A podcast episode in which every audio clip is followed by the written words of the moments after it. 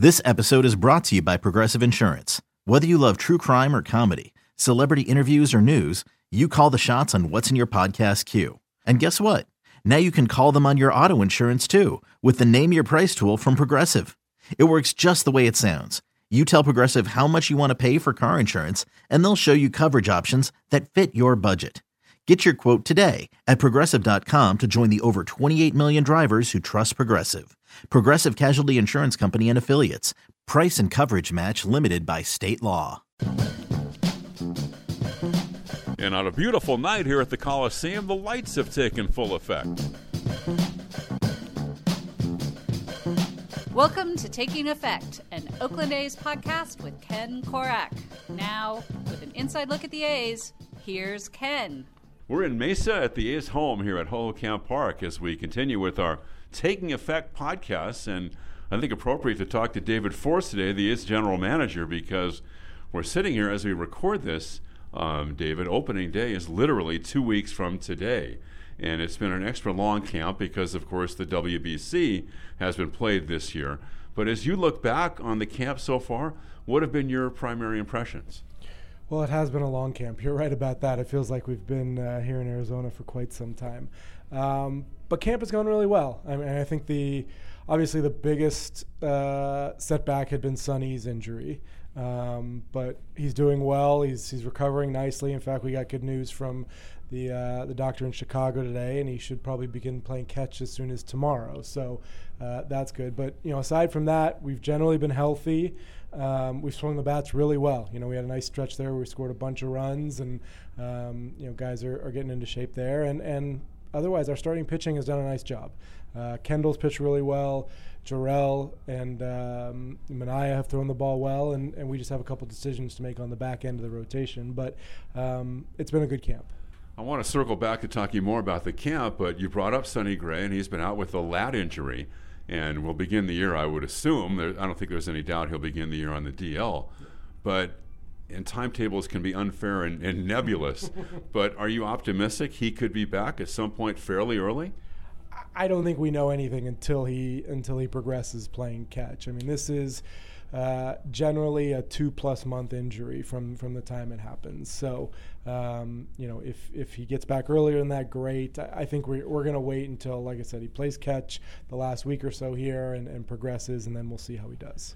You're going to be here for what two months or more than two months, spring training. This might be a kind of a general question. When you come to spring training what do you want to see? What's important to you?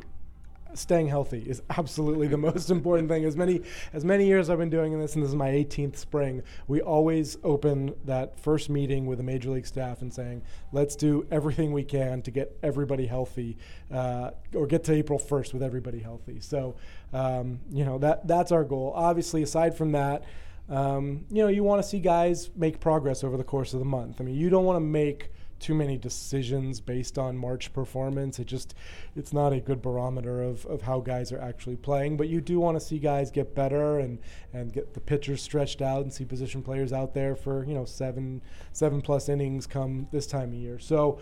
Um, but more than anything, you really want to see guys not go down on the field.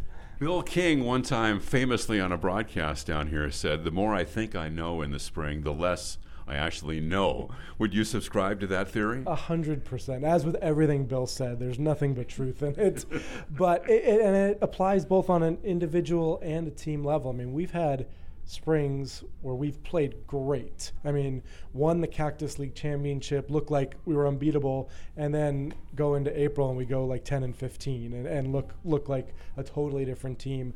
Um, on the other hand, you have guys who play really well down here, swing the bat uh, great, and then you know open season 0 for 20. So it, you know, whatever it is, it's it's a different environment. The lights get turned on. Those things you you really can't put too much stock in anything that happens here. Yeah. So you mentioned Bill. When Bill, we got the word from Cooperstown. He's yeah. going in the Hall of Fame as the Ford C. Frick Award recipient. What went through your mind? It's an incredible honor for him. Obviously, everybody's first thought was it's too bad it couldn't have happened while he was still here. Um, but I, you know, I only had a few years around Bill when I first started with the A's, and um, you know, I share everybody's enthusiasm for for the way he went about it. I mean, everyone has their own stories. I I remember my first year here in 2000. Uh, I made a road trip to Texas, uh, which is oh, that was dangerous around Bill. which is never good. And we played. God, we played. I think it was a 17 to 16 game against the Rangers. Oh, that was the famous uh, "Never in Your Wildest Alcoholic Dreams" evening that Mark Mulder started on the mound for the A's. So you, you remember more of the details than I do, but what I remember is, that was, is no, that was one of the all-time great Bill King explosions. But but I happened to be with him in the elevator back at the uh, at the hotel uh, after the game, and, and just knowing how disgruntled he was with everything, and to him, you know, this was my first maybe my first road trip ever with the team, and him saying to me in the elevator like, "Don't ever come to Texas again. It's always effing miserable. so, like I said, everybody has their fond memories of Bill, and, and nobody, you know, we couldn't be happier for this honor for him. Yeah, I think. I'm not sure. I think it was 17 to 16 That- that's my at the end. too. Yeah, yeah. Uh, that was a wild night. It was almost the beginning of the end for Bill as far as going to Texas. That, I've always said this. That was the night that put him over the top. Let's circle back, go back to the, the end of the season last year. Mm-hmm. Tough year for the A's. Not the kind of year that you, you and Billy and the rest of us really are used to with this club, with all the winning the A's have had over the years. What are your initial thoughts? What's the process like? What are you trying to accomplish once the season ends? Well, you know, we, we sort of took stock of what we had in September. Obviously, you know, it, we played an entire month, if not more, without being in contention for anything. So you saw the guys come up. You saw Pinder and Wendle and Cotton and, and a lot of these guys get opportunities, and you have to kind of evaluate what you have and, and recognize where your team really is. I mean, we're in a really competitive division with a couple teams, you know, Houston and Texas, who are, you know, show no signs of slowing down. Uh, Seattle is clearly going for on the big league side. They made a ton of trades, and I think you have to recognize where you are and, and ultimately how you get back to creating a window of more than just one year at a time for you to succeed. I mean, we've we've now had here um, over the past couple of decades a, a couple stretches from 2000 to 2006, and then 2012 to 2014 uh, these stretches where we put together competitive playoff teams, and that ultimately has to be your goal. So then you sit back and think, okay, how do you do that? Um, well, we have a, a young foundation that is really sort of maturing right now, and most importantly, it's maturing on the pitching side. Um, you know, we've talked about Sonny. I mentioned Kendall, Cotton, Manaea, Triggs. Daniel Mengden came up last year. Uh, we've added Frankie Montas. We've seen Daniel Gossett here. So when we get together last October, we look at that group and say, okay, there, there's something tangible here in terms of a starting pitching foundation. And, and ultimately, we need to hold on to those guys. We can't use those guys to trade for more immediate success. Um, but also, we have to build around them and put position players in place now to kind of foster a culture of winning and, and find the position player prospects that are going to catch up to them for a long for long-term success. Is it is it hard to stay patient when you're competitive because you're trying to you have a long-term goal for this club to develop that foundation for future success that can be sustained but there's also this competitor in you as well. Without a doubt, and and that you know that applies to Billy. It, it frankly applies to ownership as well, and that's why we've never done this sort of complete teardown that you know say the Cubs and the Astros did that you know the Brewers and Reds and a couple other teams are going through now. We don't see that as a viable plan to completely tear it down. Go into a season knowing you're going to lose 100 games and and you know tell the fans to sort of wait. I mean, we have expectations, our fan base does, and um, you know ultimately we want to go into every season knowing that you know we're going to be competitive and ultimately get better as the season goes along.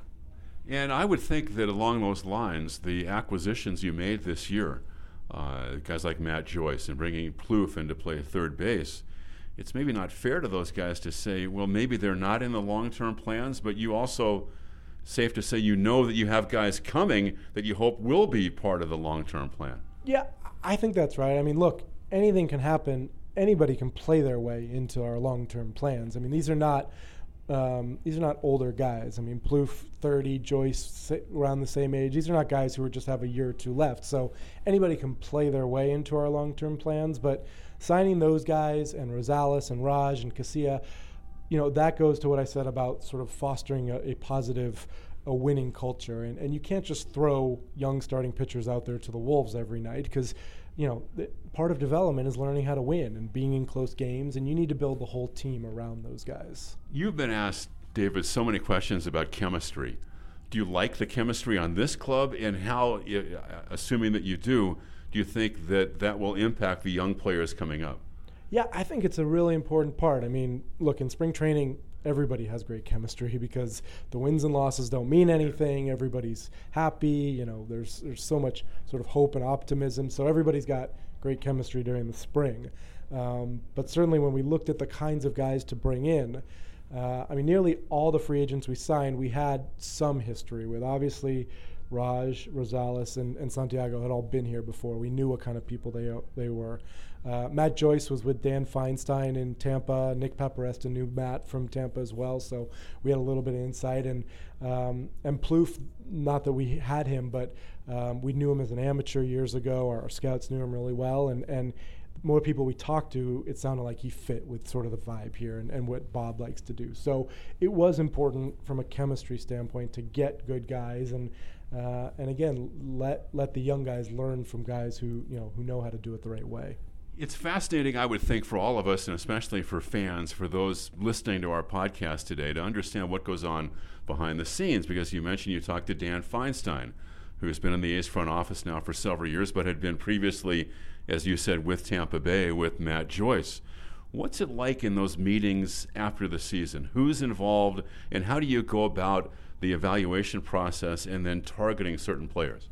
Well, there's a core group of us in the front office here. So starting with Billy and myself, uh, you know, Dan Kantrovitz and Dan Feinstein, assistant GMs, um, and then a couple guys on the analytics side who we, you know, we get together and, and, you know, try and find some targets, try and find where we need to fill in. And then ultimately the process from there is we, we go out and get the information from scouts, from the stats. Billy Owens is a huge part of that. You know, Billy, also an assistant GM, is is out in the field. He's kind of our, our eyes and ears out there, and uh, whether it's through scouting reports or him talking to t- other clubs, we get a lot of information from him. You know, we go out and get all that information on minor league free agents, on major league free agents, trade targets, sort of bring it back, and that core group gets together and ultimately decides on kind of a plan of attack. Who, who's realistic to target? What trades might, might might we be able to make? And you know, the, the puzzle sort of comes together over the course of the off season. And as you said, the A's have a good core.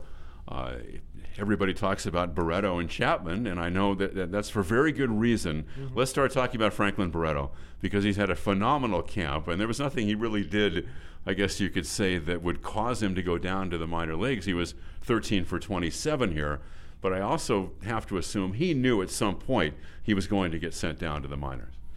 Yeah, I mean, you'd have to ask him that. I, I, am sure he saw himself hitting 450 and thought, hey, maybe there's a chance I stick around. But Frankie did a great job here, and he is, you know, he's nearly ready. I mean, there's not that much more he needs to do other than get a handful of AAA at bats. I mean, he really only came up for the last week and some playoff games last year. So, you know, it's part of his development. Get some AAA at bats, get some reps uh, at both spots in the infield. I mean, I think we know once he gets here, I mean, we're going to have to find a spot for him to play. Obviously, Marcus is installed at shortstop.